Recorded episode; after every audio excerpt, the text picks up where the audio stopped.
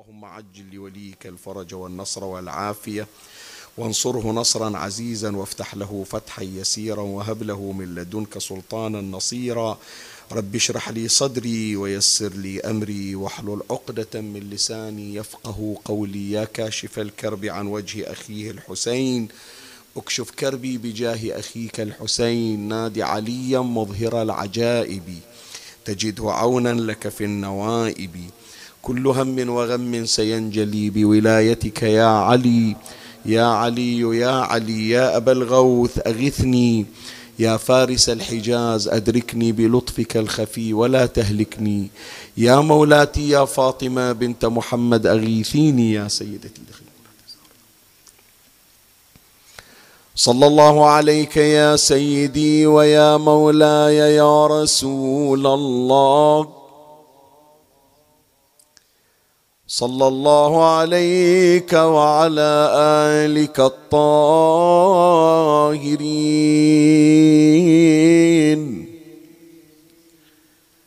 فاز من اعتصم بكم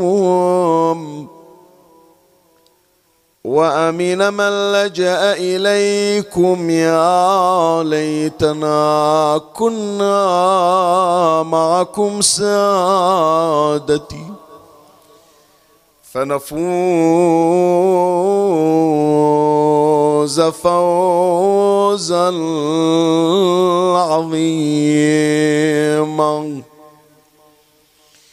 جاء في دعاء الندبة الشريف. بسم الله الرحمن الرحيم. اللهم صل على محمد وآل محمد وعجل فرجه أين بقية الله التي لا تخلو من العترة الهادية؟ وصلى الله على سيدنا ونبينا محمد وآله الطاهرين.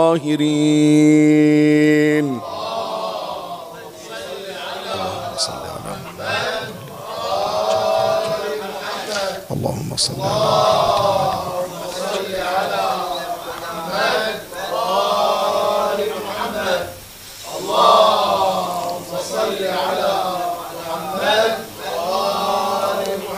دعاء الندبة الشريف كنز معرفي عقائدي. مضت أربعة وعشرون ليلة من هذا الشهر الكريم ونحن على سفرة دعاء الندبة وعلى مائدة هذا النص المبارك الشريف نتغذى من فيوضاته ومن عطائه. ولاحظتم كيف أن العناوين متعددة ومتنوعة في هذا الدعاء. تحدثنا فيه عن الأنبياء وشؤون الأنبياء وتحدثنا فيه عن رسول الله صلى الله عليه وآله وعن بعض مما يتعلق بالنبي صلى الله عليه وآله. وتحدثنا فيه عن أمير المؤمنين سلام الله عليه. وتحدثنا فيه عن أبي طالب وعن خديجة وعن الإمام الحسن عليهم السلام. وعن أولئك الذين صدقوا برسول الله من أهل بيته وعن أولئك الذين كذبوا رسول الله من أهل بيته. ومن غير المنطقي أن يكون الدعاء الذي هو بالأساس ندبة لإمامنا الحجة أرواحنا فداه لا يغذينا حول الإمام الحجة. الوجبة الأدسم الكنز الأغلى أن نتعرف على الإمام سلام الله عليه وعلى خصوصياته. ولا بد لنا ونحن في دروس دعاء الندبة أن نستزيد من المعرفة المهدوية. فلهذا كما أن لجده أمير المؤمنين سلام الله عليه من دعاء الندبة سهما وافرا. تحدثنا في ليال خمس من دعاء الندبة حول أمير المؤمنين سلام الله عليه. تحدثنا في الليلة الثامنة عشر والتاسعة عشر والعشرين والواحد والعشرين والاثنين. خمس ليالي نتحدث عن أمير المؤمنين من دعاء الندبة ولا أحب أن ينقضي هذا الشهر الكريم وأن نختم هذه السلسلة دون أن يكون هناك سهم للمعرفة المهدوية. نتعرف من خلالها على بعض من مما يستلزم علينا أن نتزود به حول إمامنا عليه السلام. فلهذا كانت سلسلة فرعية من سلسلة مفاهيم دعاء الندبة بعنوان المعرفة المهدوية. هذه السلسلة مكونة من حلقات سبع ابتدأناها منذ الليلة الماضية. حينما ذكرنا الحلقة الأولى في الليلة الماضية وذكرنا بعضا من حقوق إمامنا الحجة روحي فداه علينا. نحن كشيعته وكأتباعه وجنوده. واستقاء ذلك من دعاء الندبة ومن العبارة وأعنا على تأدية حقوقه إليه. تحدثنا عن بعض من حقوق الإمام سلام الله عليه. من هذه الليلة إن شاء الله وإلى خمس ليالي يعني الليلة وأربع ليالي لاحقات. سوف نتوقف عند الألقاب والصفات التي وصف دعاء الندبة بها الإمام المنتظر عجل الله فرجه الشريف. هناك أسماء للإمام سلام الله عليه. ذكرها دعاء الندبة وذكرتها الروايات. ترى دعاء الندبة جاي يوظف الأحاديث والنصوص الصادرة عن أهل البيت عليهم السلام بقالب دعاء. ليش أنا أقول لك هذا كنز معرفي؟ الروايات الأحاديث الحوادث المقاتل التاريخ جمع هذا الدعاء كله ابتداء من آدم وانتهاء إلى آخر الزمان يعني قصة الحياة ملخصة في دعاء الندبة. من قبل نزول أول بشر إلى الأرض إلى آخر بشر صالح على وجه الأرض. هذا الاختصار لقصة الحياة اختصره أهل البيت في دعاء الندبة الذي لا يتجاوز صفحات يسيرة. فمن ضمن ما ذكره دعاء الندبة ذكر مقامات للإمام سلام الله عليه وذكر صفات وألقاب. طبعا لو نريد إحنا نجمع كل الألقاب كل الصفات لا نحتاج أنه الدعاء كله يعني ثلاثين ليلة نتحدث فيها عن ألقاب الإمام ومقاماته. بس إحنا في خمس ليالي كل ليلة راح ناخذ لقب من الألقاب المهدوية صفة من صفاته كما سماه دعاء الندبة. فلهذا يا إخواني مجرد فهرسة أنا أتمنى أنه هذا التصنيف تحتفظون فيه حتى نكون منظمين مرتبين وإحنا نقدم البحوث والمحاضرات. اسم السلسلة التي تجمع الثلاثين حلقة شو اسمها؟ مفاهيم دعاء الندبة. من هذه السلسلة الرئيسية تفرعت سلسلة ثانية مكونة من سبع حلقات اسمها المعرفة المهدوية. المعرفة المهدوية سبع حلقات ناخذ منها خمس ليالي نخلي سلسلة منها السلسلة الفرعية. شوفوا كم سلسلة الآن طلعنا. هذا كله توسع يعني. فالسلسلة الأم مفاهيم دعاء الندبة والسلسلة البنت اللي هي الفرعية سلسلة المعرفة المهدوية. والسلسلة هذه الآن اللي هي خمس ليالي الأوصاف المهدوية.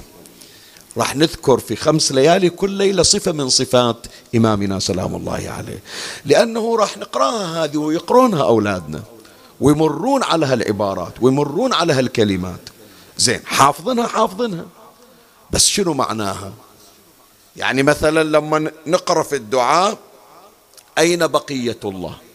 أين وجه الله؟ عقيدة عز. زين هذه شنو عقيدة عز؟ شنو وجه الله؟ شنو بقية الله؟ نقراها وحافظينها. من يقول لك منو بقية الله؟ تعرف صاحب الزمان. بس شنو معناها؟ هذا إن شاء الله راح نبين أسرارها ونبين خفاياها ونبين المراد فيه خمس ليالي من هذه الليلة وأربع ليالي لاحقات. كل ليلة نختار لقب من ألقاب الإمام صفة من صفاته التي وردت في دعاء الندبة ونتعرض إلى خفاياه وإلى أسراره وإلى ما جاء من الروايات. الليلة أول صفة من صفات إمامنا المنتظر روحي فدا كما جاء في دعاء الندبه صفة بقية الله. مثل ما ذكر الدعاء أين بقية الله التي لا تخلو من العترة الهادية؟ هذا مو دعاء الندبه مبتكرنا. قلت لك دعاء الندبه جايب الأحاديث والروايات وصايغنها بقالب دعاء ومناجات أكو روايات ذكرت لنا أن اسم الإمام ولقب الإمام وصفة الإمام هو بقية الله. الحديث عن الإمام الصادق عليه السلام في بحار الأنوار الجزء 51 صفحة 145 قال الأئمة الهداة بعد رسول الله صلى الله عليه وآله أولهم أمير المؤمنين علي بن أبي طالب عليه السلام وآخرهم القائم بالحق بقية الله في أرضه صاحب الزمان وخليفة الرحمة فإذا أهل البيت مسمين الإمام ببقية الله وأكو روايات تشير أنها من مختصات الإمام، يعني اللقب الفعلي هو للإمام الحجة، وإن كان عندنا روايات تشير إلى أن غير الإمام الحجة أيضا سمي ببقية الله. يعني لما ولد ضامن الجنة الإمام الرضا عليه السلام. الإمام الكاظم أخذ ابنه أذن في أذنه اليمنى أقام في أذنه اليسرى ثم دفعه إلى أمه السيدة شو اسمها؟ منو يحفظ؟ أم الإمام الرضا شو اسمها تكتم واسمها نجمة واسمها أروى واسمها سكن دفعه الإمام الرضا إلى أمه السيدة تكتم قال خذيه فإنه بقية الله في أرضه بس أكدوا أن اللقب الرسمي وإلا لو تجي ترى وظائف أهل البيت كلهم أمراء للمؤمنين. بس اللقب الرسمي بحيث ما ينازع فيه أحد أمير المؤمنين منه علي بن أبي طالب. آخر الزمان بقية الله لا يجوز لأحد أن يتسمى به إلا إمامنا الحج أرواح نافذة. وراح يجينا إن شاء الله كيف أن أهل البيت علمونا من الآن نحفظ هاللقب لأنه إذا ظهر الإمام سلام الله عليه ووفقنا الله لأن نكون من ضمن جنوده وخدامه. وإجينا نسلم عليه شو نقول؟ له شو تقول له؟ تقول له السلام عليك سيدي السلام عليك مولاي السلام عليك إمام. لا. هذه هي الصيغة الرسمية التي تخاطب بها صاحب الزمان. السلام عليك يا بقية الله في أرضه. راح يجينا إن شاء الله في الروايات. فإذا أهل البيت سموا الإمام المهدي ببقية الله. شنو يعني بقية الله؟ تفسيرها شنو؟ من يسائلك ابنك بابا يعني شنو بقية الله؟ راح نبين المعاني وراح نبين آخر الزمان كيف سينادي الإمام سلام الله عليه بهذا اللقب. فإذا بحث هذه الليلة أحد الأوصاف المهدوية وهو, وهو لقب وهو, وهو لقب وهي صفة بقية الله. والبحث في هذه الليلة يحتوي على فصلين سوف أمر عليهما تباعا ومن الله أستمد العون والتوفيق ومن مولاي أبي الفضل العباس المدد ومنكم ألتمس الدعاء. وثلاثا بأعلى الأصوات صلوا على محمد وآل محمد.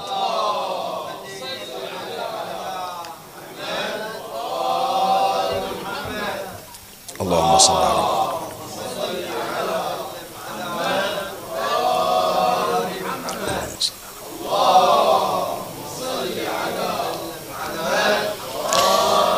مولاي الكريم أنت حيثما كنت اسمعني وفرغ لي قلبك وأعرني سمعك وأقبل علي. بكلك نتحدث عن الأوصاف المهدوية في خمس ليال. هذه الليلة هي الصفة أو الوصف الأول اللقب الأول لقب بقية الله. والبحث يشتمل على فصلين مكون من فصلين. أما الفصل الأول معاني بقية الله. أكثر من معنى إلى بقية الله. وراح نشوف كل معنى ومن صاحب هذا التفسير من المفسرين ومن العلماء؟ أول معنى ذكره العلامة الطباطبائي على الله مقام صاحب تفسير الميزان. طبعا من كبار علمائنا ومن كبار مفسرينا وتفسير جدا مهم. لا يخلو منه رف من المكاتب الشيعية. تفسير الميزان للعلامة الطباطبائي سيد محمد حسين رحمة الله عليه. سيد محمد حسين الطباطبائي عنده تفسير عن معنى بقية الله. يقول بقية الله يعني ربح الله.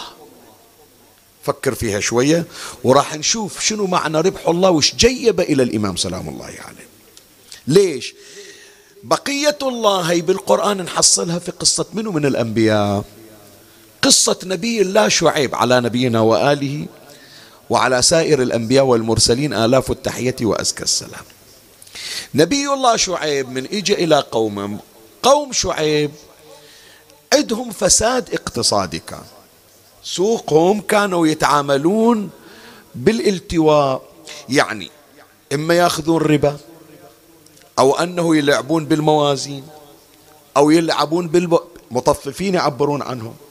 وكانت وظيفة نبي الله شعيب أنه يصلح الجانب الاقتصادي لقومه ويعيد قومه إلى الله تبارك وتعالى. فيجي يوقف نبي الله شعيب على الأسواق ويقرأ لهم هي الكلمة هي الكلمة اللي راح أقرأها الآن آخر المجلس راح أحتاجها. فضمها عندك. يوقف نبي الله شعيب ويخاطبهم كما ذكر القرآن بقية الله خير لكم إن كنتم مؤمنين وما أنا عليكم بحفيظ. شلون هذا التاجر اللي غش في الميزان اللي غش في البضاعة حتى يطلع أموال إضافية بالحرام. من يجي يعد الأموال يحسب الأموال؟ ها بالرشاوي وبالربا وبالغش في الميزان والغش في البضائع طلعنا مبلغ إضافي. فيوقف على رأسه شعيب يقول له بقية الله خير لكم. أنت بس تتزن وبس تنضبط في المعاملة حتى لو شفت هذا المبلغ المبلغ الزهيد اللي بقى اللي أخذته من طريق مشروع ومن كسب مشروع ترى هذا خير لك. المال اللي تشوفه الآن مضاعف هذا معدوم البركة بل بالعكس في وبال. مال الحرام يا جماعة الله يجنبنا وإياكم. مال الحرام وبال. مال الحرام يجيب الكوارث والمصائب. مال الحرام ينزل الأمراض. مال الحرام يقضي على الأسرة. مال الحرام يهتك الشرف والعرض. من تأكل ابنك ذاك البعيد ومن تأكل زوجتك ومن تأكل عيالك لقمة حرام يخرط يطلع في وين؟ يطلع في الشرف يطلع في العرض. واللقمة الحلال تسهم في طهارة الشرف والعرض. فجاي يبين لهم شعيب ديروا بالكم. ترى اللي تسوونه راح تدمرون البلد أنتم. ارضوا بالقليل. صح تربح المبلغ زهيد. بس هذا المبلغ اللي تشوفه قليل الله راح يقذف فيه بركة وراح يدوم إلك فيوقف شعيب على رؤوسهم ويصيح بقية الله خير لكم إن كنتم مؤمنين. وما أنا عليكم بحفيظ. إذا استخدمتم الأموال المحرمة ترى أنا ما أقدر أدفع عنكم شيء. مستعد أنه أدعو الله تبارك وتعالى إذا كانت أموالكم أموال مشروعة. زين. إجا العلامة الطباطبائي. قال هذه كلمة بقية الله مأخوذة من شعيب. وشعيب قال بقية الله خير لكم يعني الربح الذي تكسبونه بطريق مشروع هو خير لكم. فإذا بقية الله معناها ربح الله. خلنا نقرأ عبارة العلامة الطباطبائي في تفسير الميزان. الجزء العاشر صفحة 364 قال قوله تعالى بقية الله خير لكم إن كنتم مؤمنين وما أنا عليكم بحفيظ البقية بمعنى الباقي. ما شايف أنت لما واحد يوزع البضائع يبيع البضائع يقول عندنا؟ إيش بقى عندنا؟ يعني شنو الربح المتبقي؟ قال البقية بمعنى الباقي والمراد به الربح الحاصل للبائع وهو الذي يبقى له بعد تمام المعاملة اللي يفضل هذا يسمونه ربح ويسمونه بقية. بعد تمام المعاملة فيضعه في سبيل حوائجه. بعض من علمائنا الله يحفظهم ويبارك بيهم ويديم علينا فيوضاتهم. منهم العلامة الأستاذ الفاضل المربي سماحة آية الله السيد منير سيد منير الخباز. يتوقف عند رأي السيد الطباطبائي يقول السيد الطباطبائي صح هذا رأيه بس يقول أنا ما أتفق وياه. مو ما يتفق وياه تماما في كل آراء. يقول في الجزئية أنا ما أتفق وياه. إيش جاية بالربح؟ إيش علاقة الربح؟ ليش؟ لأن السيد المنير سيد منير الخباز متعرض إلى أن بقية الله هو صاحب الزمان. فيقول شنو الربط بين الربح وبين صاحب الزمان؟ هذه معاملة مالية اقتصادية والإمام لا يتكلمون عن مقام عقائدي. إيش جيب هذه إلى هذه؟ الواقع يا إخواني إحنا لما نجي نشوف في الروايات لا أكو رابط. ترى الربح الأكبر هو صاحب الزمان. الربح الأكبر هو صاحب الزمان. واللي يتمسك بالإمام سلام الله عليه سيعود عليه الربح الوفير الذي هو خير لهم مثل ما قال شعيب. صح أنتم الآن مر عليكم ضيق لكن في زمن ظهوره ربحكم لا يقاس به ربح. والحديث عن نبينا محمد صلى الله عليه وآله. في بحار الأنوار الجزء 51 صفحة 78 شوف الأرباح اللي راح يجنيها العالم بصاحب الزمان. مو ربح نبي الله شعيب الربح المالي لا الربح الحقيقي ربح عصر الظهور. عن أبي سعيد الخدري عن النبي صلى الله عليه وآله أنه قال يكون من أمة المهدي. إن قصر عمره سبع سنين وإلا فثمان أو وإلا فتسع. مو يعني الإمام يطلع طفل عمره ثمان سنوات أو سبع لا قصر عمره يعني شنو؟ يعني مدة حكومته. وهذا مجرد معلومة سريعة يتكلمون في مدة حكومة الإمام المهدي. كم؟ أقل التقادير سبع سنوات. بعضهم يقول ثمان بعضهم يقول تسع بعضهم يقول أربعة عشر بعضهم يقول سبعة عشر بعضهم يقول أربعة وعشرين بعضهم يقول سبعين سنة. يتكلمون في روايات عدة ذكرت السنوات حكم الإمام إلى أن يفارق الحياة إلى أن يفارق الحياة شهيدا ويملك بعده منه جده الإمام الحسين عليه السلام. فالنبي من يقول عمر قصير يقصد عمر حكومته يعني مو عمر الفعلي. قال يكون من أمة المهدي إن قصر عمره فسبع سنين وإلا فثمان وإلا في فتسع. طيب حط بالك الآن شوف الربح الحقيقي. بقية الله خير لكم. شوف ربح المهدي. يتنعم أمتي في زمانه. نعيما لم يتنعموا مثله. لا تقول لي سنة عشرين ثلاثة وعشرين لا تقول لي الأرصدة والبنوك. لا لا لا لا. نعيم زمن الظهور عصر الظهور ما مر بتاريخ البشرية. شوف الأغرب بعد. حتى ذاك البعيد إلا ما إلى ربط بالإمام. يصير رخاء عالمي ببركة وجود الإمام سلام الله شوف تعبير النبي صلى الله عليه وآله. يتنعم أمتي في زمانه نعيما لم يتنعموا مثله قط. البر والفاجر حتى ذاك المنحرف. وجود الإمام بركة عليه. البر والفاجر. يرسل السماء عليهم مدرارا ولا تدخر الأرض شيئا من نباتها.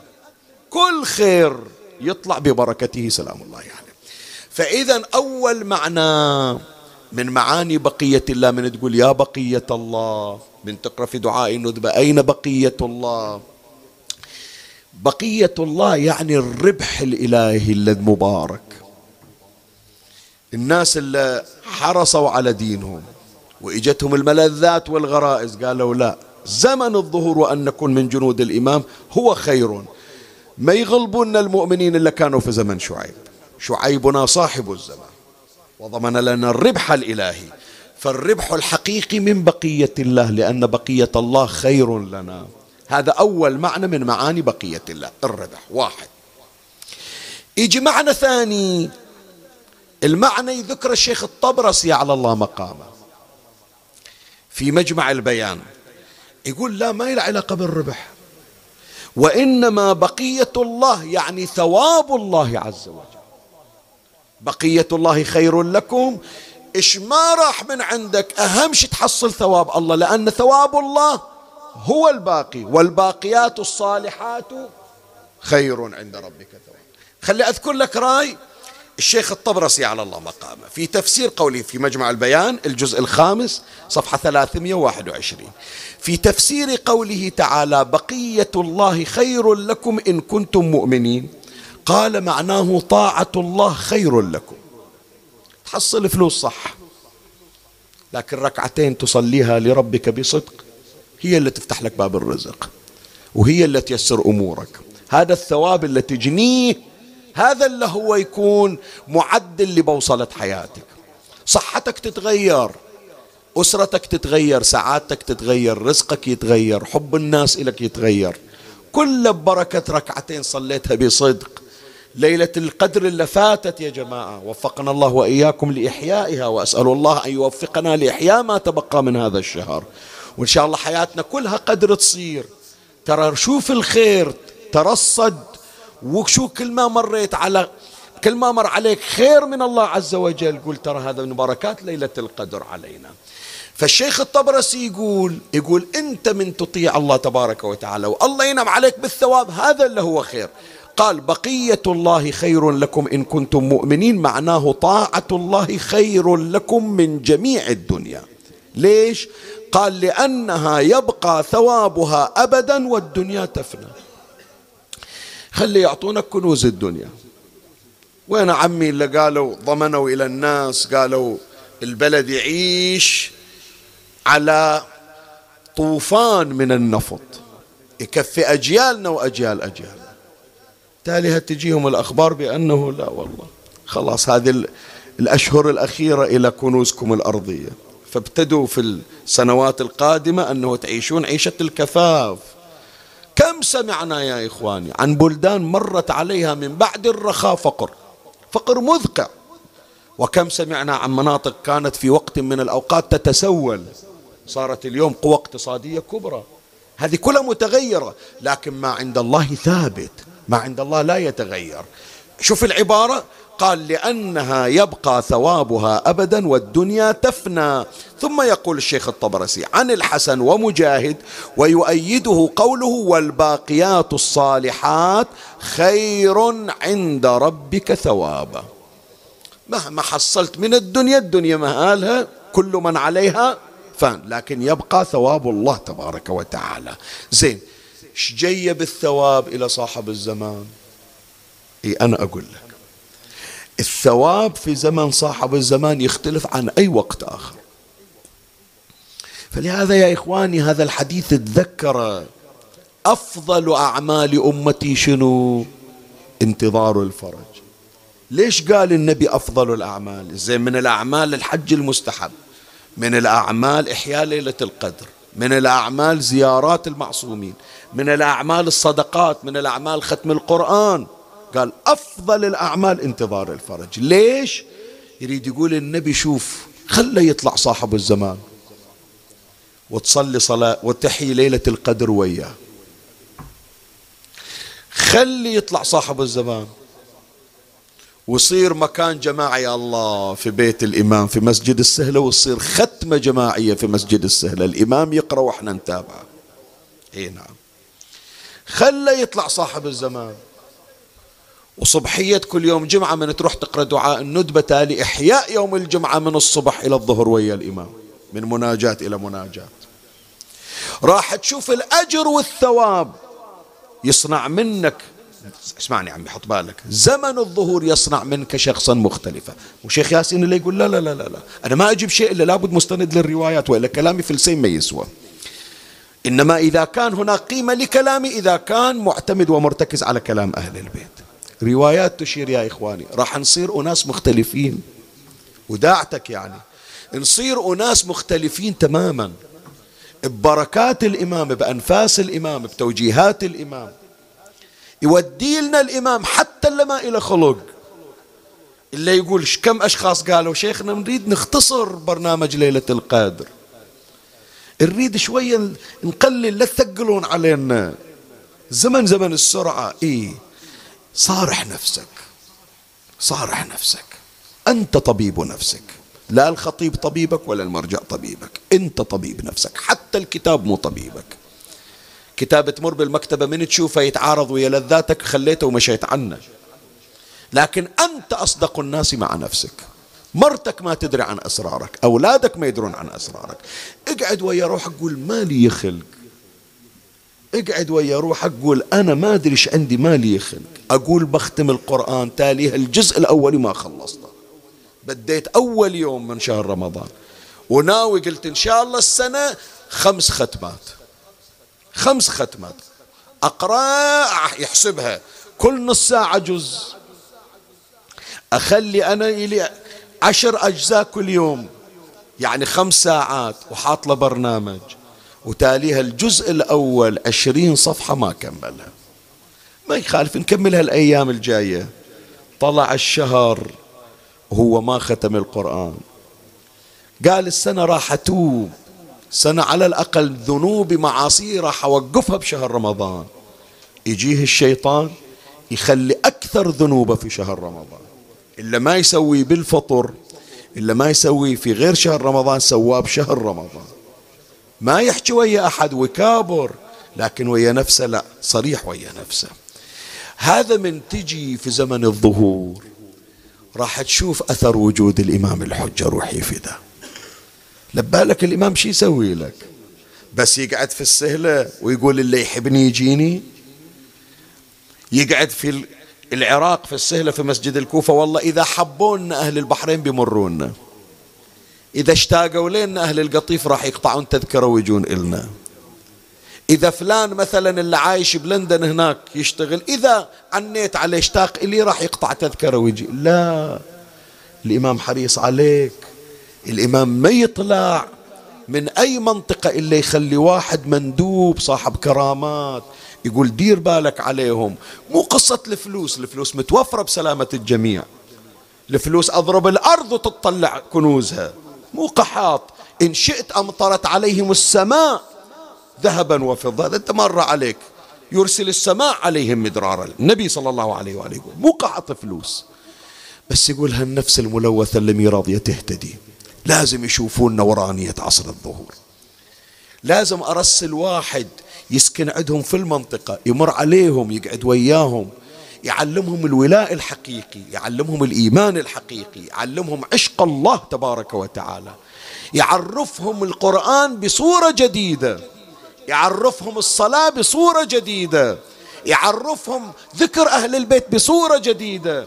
إذا سابقا ما كان إلى خلق يقرأ فضيلة من فضائل أهل البيت. تاليها صار دمعة عينة تنزل من يصلي على محمد وآل محمد.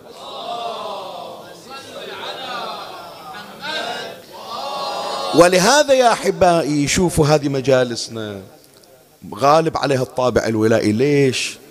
هذه تحضير لزمن الظهور. إيش تتصور إحنا عمي من من يصير زمن الظهور؟ إيش راح نحكي في مجالسنا؟ سؤال أسأل. سؤال أسأل. بس فكر هذا على هامش بحثنا تصور الإمام طلع السنة طلع والإمام بالعراق وأنا قاعد بالبحرين أو قاعد بأي مكان. في زمن الظهور أحكي عن شنو أنا؟ عن الأرصدة عن الأسهم عن الذهب كم واصل وكم نازل كم حصلت راتب كم نزل إلي راتب حصلت رقي لبالكم راح يكون فكري كله في الأمور الدنيوية؟ لا.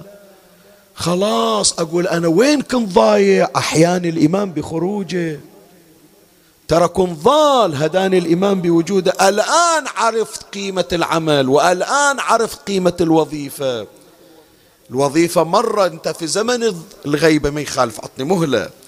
في زمن الغيبة أفكر بس ببطني. يجيني إذا أنا موظف في الكهرباء أو موظف في فلان شركة أو في فلان وزارة ويجيني واحد محتاج عليه أقساط ما يهمني. أنا كيشر. أنا يهمني تعطيني القسط وأعطيك الوصل وانتهت. رايح متدين راح يسحبون سيارتك يسحبون بيزك روح تدبر عمرك أنت. أهم شيء أنا ما ينقطع عني الراتب. في زمن الظهور عمي لا الوظائف تصير وظائف خدمية. كل واحد يروح يشتغل على الثاني وبمقدار ما تخدم الناس يأتيك الخير من الله بصاحب الزمان. من تاخذ الراتب وتاكله تتلذذ تقول سويت خدمة لأتباع صاحب الزمان. إن شاء الله يقبلني من خدامة. فالحس الدنيوي اللي كنا نعيشه في زمن الغيبة ما عايشينه وما حد ثقفنا إلى لا والله حرامات أقول ليش أنا أتجنى بالعكس أساتذتنا وعلمائنا ما قصروا حببونا في زمن ظهوره سلام الله عليه. فلهذا أقول لك هي مجالسي من الآن أحسسك أنت في زمن الظهور. ومن الآن أصنع من عندك جندي للإمام سلام الله عليه. سواء كنت طالبا في مدرسة أو موظفا في عمل أو ماشيا في طريق أو كاسبا في سوق أو زوجا في بيت أو أبا لأولاد أخليك تعيش الآن زمن الظهور. قول الإمام ظاهر أنا الغايب. مو الإمام غايب وأنا ظاهر. الإمام ظاهر يشوفون الأولياء. أنا غايب مغيب لذنوبي لم أوفق من رؤية الإمام.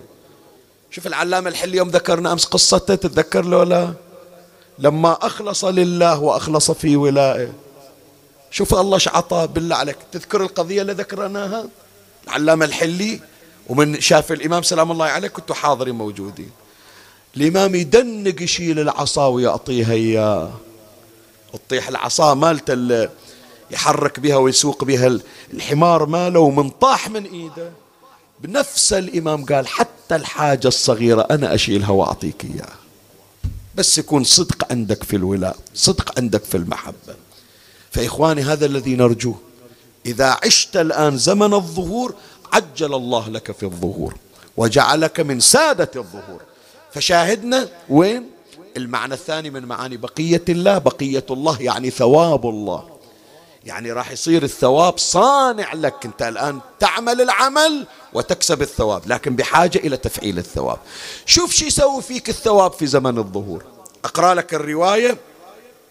الرواية عن إمامنا جعفر بن محمد الصادق عليه السلام. الجزء الثاني والخمسين من بحار الأنوار صفحة 150 حط بالك للرواية لأن فعلا تشتاق وتقول يا ريت تصير. أتمناها. يقول الإمام الصادق عليه السلام يا أبا بصير طوبى لشيعة قائمنا هنيالهم هنيالهم اللي يعيشون في ذاك الزمن. يا أبا بصير طوبى لشيعة قائمنا المنتظرين لظهوره في غيبته. قاعد تعبان على روحه مثل علي بن مهزيار. يقول بس أدور رضا إمامي. المنتظرين لظهوره في غيبته والمطيعين له في ظهوره. أولئك أولياء الله الذين لا خوف عليهم ولا هم يحزنون. حجية وين رايحة؟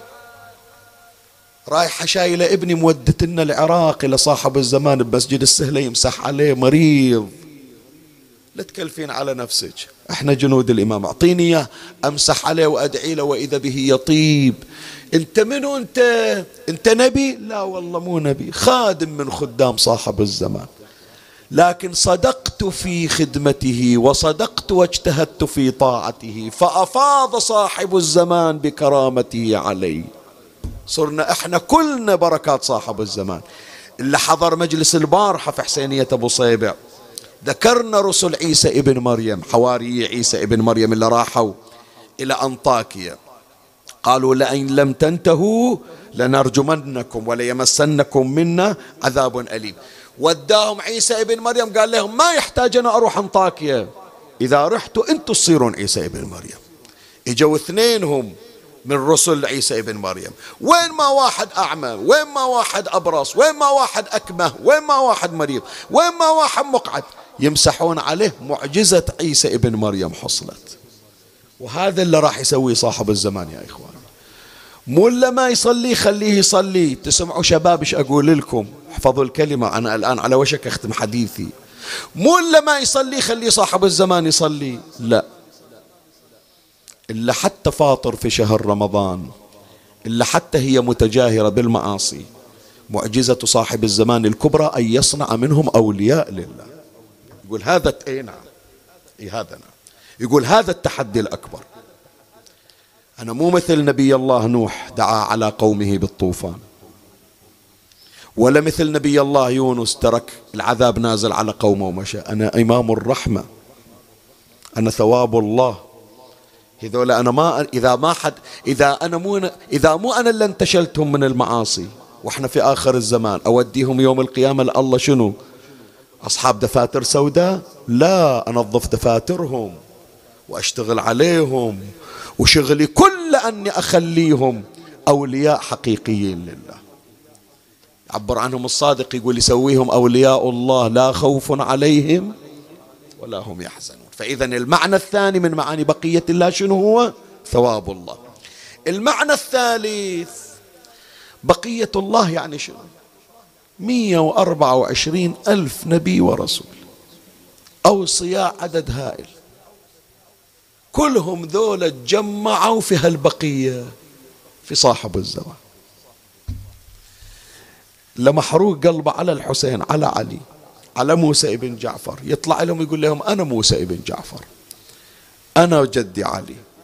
أنا ريحة الحسين. أنا الأنبياء. جبرائيل يقول من سره أن يرى آدم فهذا آدم. من سره أن يرى نوح فهذا نوح. من سره أن يرى إبراهيم فهذا إبراهيم. من سره أن يرى موسى فهذا موسى. من سره أن يرى عيسى فهذا عيسى. من سره أن يرى داود فهذا داود. من سره أن يرى سليمان فهذا سليمان. من سره أن يرى محمد فهذا محمد.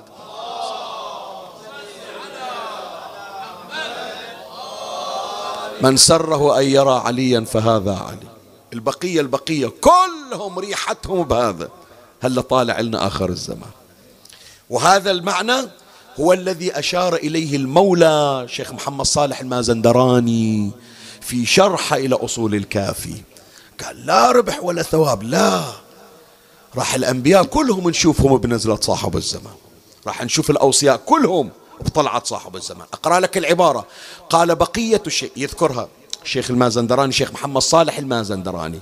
إحنا عدنا تدير بالك عندنا شيخ محمد مهدي المازندراني هذا في الخمسينيات توفى. صاحب معالي الصبتين صاحب شجرة طوبة وعندنا شيخ محمد صالح المازندراني غير شيخ محمد مهدي. شرح أصول الكافي للعلامة الكليني. شرح أصول الكافي الجزء السابع صفحة 48 قال بقية الشيء ما بقي منه والبقية ما ينتظر وجوده. مثل ما تقول وين الباقي؟ تنتظر يعني البقية. والبقية ما ينتظر وجوده ويترقب ظهوره. من بقيت الرجل أبقيته يعني إذا انتظرته ورقبته. وإنما سمي الصاحب من الصاحب؟ إمامنا يعني صاحب الزمان. وإنما سمي الصاحب بذلك لأنه بقية الأنبياء والأوصياء والسابقين. وينتظر وجوده ويترقب ظهوره. إحنا ما ننتظر واحد يطلع لا. إحنا ننتظر الأنبياء كلهم يطلعوا. فلهذا عيسى ابن مريم ليش ينزل من السماء؟ الخضر لما يبين ليش طلع. إلياس ليش يجي؟ أهل الكهف ليش يطلعون؟ بعض الروايات حتى كلب أهل الكهف يطلع. بعض الروايات تشير. بعض يقول لا فقط هم أهل الكهف الكلب ما يطلع. بعض الروايات يقول وكلبهم أيضا يخرج معه. الله أبقاه حتى يطلع اللي يقرون بالقرآن. كل اللي تقرأ عنهم بالقرآن يمثلهم صاحب الزمان. هو بقية الله هو بقيته. ويطلعون يقولون هذا اللي يمثلنا ننتظر هذا اليوم. إحنا عندنا إحنا إن شاء الله حلقة راح تجي. ذحول الأنبياء. أين الطالب بذحول الأنبياء وأبناء الأنبياء؟ راح نتكلم كيف ينتظرون خروج الإمام. سلام الله عليه. فإذا بقية الله يعني شنو يا جماعة؟ يعني الأنبياء والأوصياء يمثلهم الإمام. فمن هنا من تجي تزور صاحب الزمان عجل الله فرجه الشريف. السلام عليك يا خلف السلف. من السلف؟ الأنبياء والأوصياء. هذا اللي جاي لهم هذا خليفتهم هذا اللي يمثلهم. السلام عليك يا خلف السلف السلام عليك يا صاحب الشرف. فمن تجي بقية الله يعني شنو؟ يعني بقية الأنبياء والأوصياء. أكو واحدة قالت هالكلمة. البقية البقية. شوف الثقافة المهدوية اللي عند الحوراء زينب عليه السلام. إيه. عارفين هالمقامات عارفينها. شوف إيش قالت مولاتي زينب عليه السلام في بحار الأنوار. الجزء 45 الصفحة الثانية. ليلة العاشر تحكي ويا الحسين. تقول له ليت الموت أعدمني الحياة. اليوم ماتت أمي فاطمة. وأبي علي وأخي الحسن. ثم قالت مولاتي شوف الكلمة اللي جايبينها جايبتنا يا خل يا خل يا بقية الماضي وثمال الباقي. يقول إلا راحوا يمثلهم الحسين. ولا موجودين أفضلهم الحسين. أنت أنت أنت لب اللباب أبو علي. أنت وارث آدم صفوة الله أنت وارث نوح نبي الله أنت وارث إبراهيم خليل الله أنت وارث موسى كليم الله أنت وارث عيسى روح الله. أنت وارث الأنبياء. وهذه البقية الآن صاحب الزمان هو الذي يمثلها. زين هذا الفصل الأول. عرفنا بقية الله يعني شنو. الفصل الثاني راح نسمع النداء في آخر الزمان. النداء في آخر الزمان. هذه كلمة بقية الله راح نسمعها بصوته. هذه كلمة بقية الله راح نسمعها بنبرته الحنونة يقول تعالوا إلي. أنا الربح مالكم. أنا الثواب اللي تدورونه. أنا ريحة الحسين. أنا ريحة علي. تعالوا يا نصارى. أنا عندي عيسى ابن مريم. تعالوا يا يهود. أنا عندي موسى الكليم تعالوا يا أصحاب الديانات ريحة الديانات عندي ريحة الأنبياء عندي. أنا اللي أرجعكم إلى الله. فلهذا الحديث عن الإمام الباقر عليه السلام يذكره ابن الصباغ في الفصول المهمة الجزء الثاني صفحة 1135 يقول الإمام الباقر عليه السلام فإذا أخرج أسند ظهره إلى الكعبة فدوى إلى روح. فإذا خرج أسند ظهره إلى الكعبة واجتمع إليه ثلاثمائة وثلاثة عشر رجلا من أتباعه. فأول ما ينطق يعني عم أنت يلي تنتظر ظهور الإمام أول ما راح تسمع صوت الإمام إيش راح يقول؟ قبل لا يقول شيء. قبل يا لثارات الحسين بل أول كلمة هذا الإمام الباقر يقول فأول ما ينطق هذه الآية بقية الله خير لكم إن كنتم مؤمنين. ثم يقول أنا بقية الله أنا أنا أنا. أنا اللي سنوات مغيب ناس ماتوا حرق علي. أنا صاحب دعاء بالندبة. أنا اللي تذكرون وتبكون هذا أنا طلعت لكم. أنا بقية الله وخليفته وحجته عليكم. فلا يسلم مسلم عليه إلا قال السلام عليك يا بقية الله في الأرض. سلموا عليه يستاهل عم نسلم عليك يا مولاي من هذا المجلس الشريف. السلام عليك يا بقية الله في الأرض.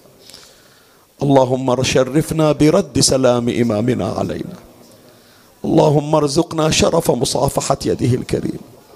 اللهم شرفنا بتقبيل يديه وأقدامه. اللهم اجعلنا من خلص حواريه وخدامه اللهم ارض قلبه عنا. اللهم سر قلبه علينا اللهم اجعلنا من من المنظورين بنظرته الرحيمة التي لا نشقى بعدها سيدي طال علينا المدى خلاص والله كافي. كم دعاند بباقي بعد بحياتنا؟ مو كافي هذا كله. يا ابن الحسن عجل على ظهورك يا سيدي. شاء الله هذه السنة ما تطلع إلا بوادر الفرج قريبة. يا فرج الله دخيل الإمام فيصيح أنا بقية الله. هذا النداء اللي هو النداء الأعظم في آخر الزمان. أهل البيت سووا لنا نداء تحضيري. قالوا نراويكم صورة مصغرة إلى النداء الجماهيري العالمي. حتى تعرفون من واحد من عندنا من الأئمة يصيح أنا بقية الله. شو تسوي كلمة أنا بقية الله من اللي سوى لنا صورة تحضيرية نداء تحضيري إلى خطاب بقية الله؟ إمامنا محمد الباقر عليه السلام. هي مسك الختام آخر رواية أقرأها وأختم مجلسي.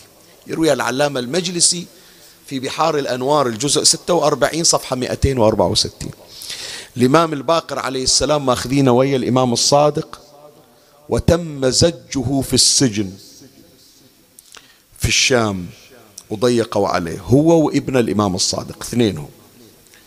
وطلع هشام بن عبد الملك ورجع إلى المدينة وأمر في الطريق قال لا يشرب قطرة ماي.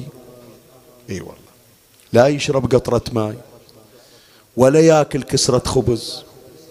خلوه يموت هو وابنه واللي وياه وحتى البهايم اللي صاعدين عليها. وصوا كل منطقة يوصلون إلها. واحد من عندكم يتقدم قبل لا يوصل محمد الباقر. يقول لهم ترى جايينكم واحد مغضوب عليه عند الدولة. إذا طلب ماي مو إلى إلى دواب حتى بهايمهم لا تعطونها ماي. شوف العداوة إلى أي فيذكر العلامة المجلس الرواية. يقول فحمل على البريد. البريد يعني شنو البريد؟ يعني مشي مو براحة بسرعة بسرعة. كما حملت عمته زينب على البريد. هذه حياة الإمام الباقر من أولها لتاليها معاناة وشدة. الليلة قلبي طاير على صاحب البقيع الله يشهد. عندي شغلة ويا الإمام سلام الله قال فحمل على البريد هو وأصحابه ليردوا المدينة. يعني من الشام إلى المدينة بسرعة يرجعونهم. وأمر ألا تخرج لهم الأسواق. يعني كل ما يمرون على دكان من أنت محمد الباقر؟ يصكون الباب بوجهه. قطرة ماي ما يعطونه. وأمر ألا تخرج لهم الأسواق. وحال بينهم وبين الطعام والشراب حتى قطرة الماء مو قادرين يشربونها ثلاثة أيام. فساروا ثلاثا لا يجدون طعاما ولا شرابا. تذكر عم الله ثلاثة أيام. بلا طعام ولا شراب. حتى انتهوا إلى مدين فأغلق باب المدينة دونهم. فشكى أصحابه العطش والجوع. قاموا يطيحون إلا ويا الإمام. قالوا ثلاثة أيام وإحنا معتمدين هالمنطقة راح يعطونا ماء سادين الدكاكين بوجوهنا. فشكى أصحابه العطش والجوع. شوف الغيور. عمي المظيوم خليه يتوسل بالإمام الباقر. الإمام الباقر غيور ما يرضى. غيرته من غيرة جد, جد علي بن أبي طالب. فصعد جبلا وأشرف عليهم. فقال بأعلى صوته يا أهل المدينة الظالم أهلها أنا بقية الله. إحنا هذه الصيحة ضامينها لآخر الزمان لولدنا. لكن اللي سويتونا بينا مو شوية. صيحة ولد المهدي أسبق بيها حتى تعرفون إيش راح ينزل عليكم. أنا بقية الله يقول الله بقية الله خير لكم إن كنتم مؤمنين وما أنا عليكم بحفيظ. قال وكان فيهم شيخ كبير سمع الصيحة واحد صاعد على الجبل ويصيح قال وكان فيهم شيخ كبير فأتاهم فقال يا قوم هذه والله دعوة شعيب. مدين بلد شعيب. يقول شعيب آبائنا وأجدادنا يقولون بس صرخ هالصرخة نزل العذاب. ديروا بالكم. هذه ما يقولها أي أحد. يا قوم هذه والله دعوة شعيب عليه السلام. والله لئن لم تخرجوا إلى هذا الرجل بالأسواق لتؤاخذ لتؤاخذن من فوقكم ومن تحت أرجلكم. العذاب ينزل من فوقكم ومن جواكم. فصدقوني هذه المرة وأطيعوني وكذبوني فيما تستأنفون. بس اليوم اخذوا برأيي باكر على كيفكم. فإني ناصح لكم. قال فبادروا وأخرجوا إلى أبي جعفر وأصحابه. جابوا الماء وجابوا الطعام وقالوا يا ابن رسول الله سامحنا. لو ما جاينا أمر من الشام ما نتجرد. شفنا العذاب نازل. قال لم لو لم تفتحوا الأسواق لدعوت عليكم دعوة. ما أبقيت فيكم أحد. وصل الخبر للمسؤولين. قالوا ترى خافوا وفتحوا السوق. وجابوا له الماء وجابوا له الطعام وشربوا وأكلوا. وصوهم قال له ولكن لا يرجع للمدينة سالم. شوفوه إذا نزل يصلي وجيبوا السم وحطوه على سرج جواده. لا يرجع سالم. شرب ماي ها؟ إحنا بغيناه يموت عطش. لكن شرب ماي. حطوا السم على السرج ولا يوصل إلى المدينة إلا بعد جنازة. وصعد الإمام الباقر على صهوة الفرس ولما مشى الفرس وتعرق بدن الإمام انفتحت مسامات جلده الشريف فصار السم ينتشر في بدنه. وما وصل إلى المدينة هكذا ورد حتى تورمت فخذاه واخضر لونه. نزل الإمام الصادق من على ظهر الجواد إجا إلى أبوه أبويا انزل أشوف ألوانك متغيرة إحنا من طلعنا من مدين وأنا أشوفك يا أبويا وضعك مو طبيعي. قال لي يا وليدي الظهر حطوا إلي السم وأنا أحس نفسي بعد ما بي جلد أنزل. وهذا بدني صاير أخضر وجسمي متورم. زين بوي حول حتى أفرش لك وقال ما أقدر أنزل يا وليدي ما تقدر تنزل وأنا موجود. أنا ابنك وإياك بأول السفرة. الآن أخلي بني هاشم كلهم يجون ويدورون داير مدار الفرس. واحد يلزم الرسن واحد يلزم الركاب واحد يلزم الفر... السرج. ونتلقاك يا أبويا وأتلقاك بصدري. وأشيلك على صدري وأوديك ولا تتعب عندك ابنك وعندك عشيرتك. فدوة أروح لك. أعرفها هالدمعة هذه عمي مي على أهل البقيع. يا أهل البقيع حصلوا واحد ينزلهم. بس عندك واحد عزيز على قلبك. ولد صوبة ترى. ولد صوبه ويشوفه شلون يطيح من على ظهر الجواد أقول له يا مولاي يا أبا جعفر وصلت إلى المدينة فتلقتك أيدي أحبتك وأنزلتك على سكينة ووقار. لا طحت على وجهك ولا تكسرت سهام في بدنك. صدق مسموم مولاي نبكي عليك إحنا لكن ما عندك سهم مثلث في لبة قلبك. وما متحير شلون تشلع السهم يا حسين. مولاي أنت الحاضر في كربلاء. وين أولادك يجون إلى جدهم الحسين يتلقونه هو سم حطه على السرج حسين سهم في قلبه. كان جسده كالقنفذ من رشق السهام. يا الله أقرأ هالكلمة أحتاج إلى صرخة من عندك. متحير بهالسهم متحير بهالطعنة متحير بهالضربة. وإذا بحجر سك جبين حسين. حتى انفجر الدم من رأسه. وقف يستريح حسين ساعة. ضعف حيله وثقل بالسيف باع رن الحجر من وجهه بشعاعة بشعاعة ودم مثل ما العين فجار هذا البيت قاسي يقرونه يوم عاشر. شال حسين ثوبه يمسح الدم يمسح الدم ولن سهم المحدد ناجع بسم. وين طاح حجي؟ وين طاح؟ بقلبه. يا علي يا علي يا علي. بقلبه وقع لا وخر وجدم. هو وظلم هواها والسما حمار.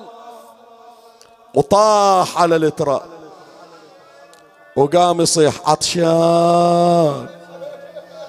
وحق جدي رسول الله تفتتت كبدي من شدة العطش. والحنونة بالخيمة وتسمع الونة وفرت زينب من الخيمة. يلا عمي كلنا ون بحرانية. خلص الشهر خلينا نختمه بأورادنا الحسينية. وفرت لأخوها حسين من سمعة ونينا قال هرجس لا وين؟ ردي يا حزين. يا مخدرة بيت الإمامة والنبوة. راح المحامي وانقطع وصل الأخو إيش صاير؟ السهم المثلث ما تراك. بحسين قوم ردي ترى مالك محامي يا حزينة وويلا صاحت يا نايم بالثرى. عاين أحوالي. من هلة ضامت مثل ضيمي والي ما وصلت يمك ولا لاحظ عيالي. يا خويا من اللي يرجعني المدينة. أعطني مهلة شوية يا عمي أعطني مهلة. أعطني مهلة شوية. إيه ما عدنا إلا هالليالي هذه. وهل تحلو الدمعة إلا على زينب وأخيها؟ تريد تمشي وإذا صوت زينب ردي خليني أموت عطش. زينب ردي ولا صوت ينزل على ظهرك زينب ترى السهم المثلث حار. لكن شوفتك عواقفة على التل أحر من السهم يا زين. قالت له أبو علي راح أرجع أنا ما أعصي لك أمر. ما تحصل بالدنيا وحدة تمتثل أوامرك مثل أختك زينب. لكن يا أبو علي قبل لا أرجع أقول لك ترى ما أنت رخيص على قلبي. أنت غالي. ترى ابنك علي الأكبر طاح طلعت إلى. ولد أخوك القاسم يوم جبته طلعت إلى. وذاك الحنون الكفيل أول ما طاحت جفوفه فريت من الخيمة. بس أنت يا أبو علي الغالي ما خليتني أوصل إلك. لكن يا حسين أقول لك أنا راح أرجع. بس عندي ناس غالين على قلب الليلة بيجونك زوار يقعدون مكاني. منو يا زينب اللي جايين؟ أسألكم الدعاء. أقرأها على راحة لازم بهالليلة يجي حدار أبونا. وتجي لك الزهرة وأبو محمد أخونا. ما يستوي جسم الولي ما يدفنونه ما يصير يخلونك رمية فوق الرمال. على راحة على راحة عمي على راحة. الدمعة على راحة تحر أكثرها. أبو علي إن كان جدك في ظلام الليل جالك ويا أبوك المرتضى يشوفون حالك. لزم على حدر يجي ويكفل عيالك. حرمة وهاجمة ليل ما يخفاكم الحال. سامحني عمي البيت شوي قاسي. تعرفيني زين من بين المطاعي علامتي جثة بلا راسي وبليد. ما تعطيني مهلك البيت اللي جاي يأذي أكثر. تعرفيني زين من بين المطاعين علامتي جثة بلا رأس وبليدة وعندي زنود مقطعة من هالجفين ما قطعوها القوم قطعها الجمال. آخر بيت آخر بيت. أحر بيت هو. أبو علي أنت يوم اللي طلعت جفوفك على زنودك وأنا بايستنها شلون انقطعت؟ أنا منعت لكن جفوفي براها وقص خنصري وخلى الجنازة في ثراها صاحت يا خويا جثتك يا ريت تراها حرمة وهاجمة ليل ما يخفاكم الحال زينب واقفة وإذا تشوف حرمة قاعدة عند راس الحسين. مني هذه النسوان بالخيمة؟ مني هاي القاعدة؟ ولا تسمع الصوت. حتى جنينك ذاب حين يا جنيني. يا نور عين المصطفى ويا نور عيني إيش هالعداوة بين هالأمة وبيني؟ لا رأس لا يا زينب ولا يمنى ولا شمال. الدنيا مي مقلوبة لكن مايلة الشمر جاكم راسه خيت شايلة قوم يا زينب ولم العايلة مبين عليك التعب مو نايمة حسينك الشرف الدنيا مداسخ خسف صدر الفرس لمن داس من لحية الشمر شايل.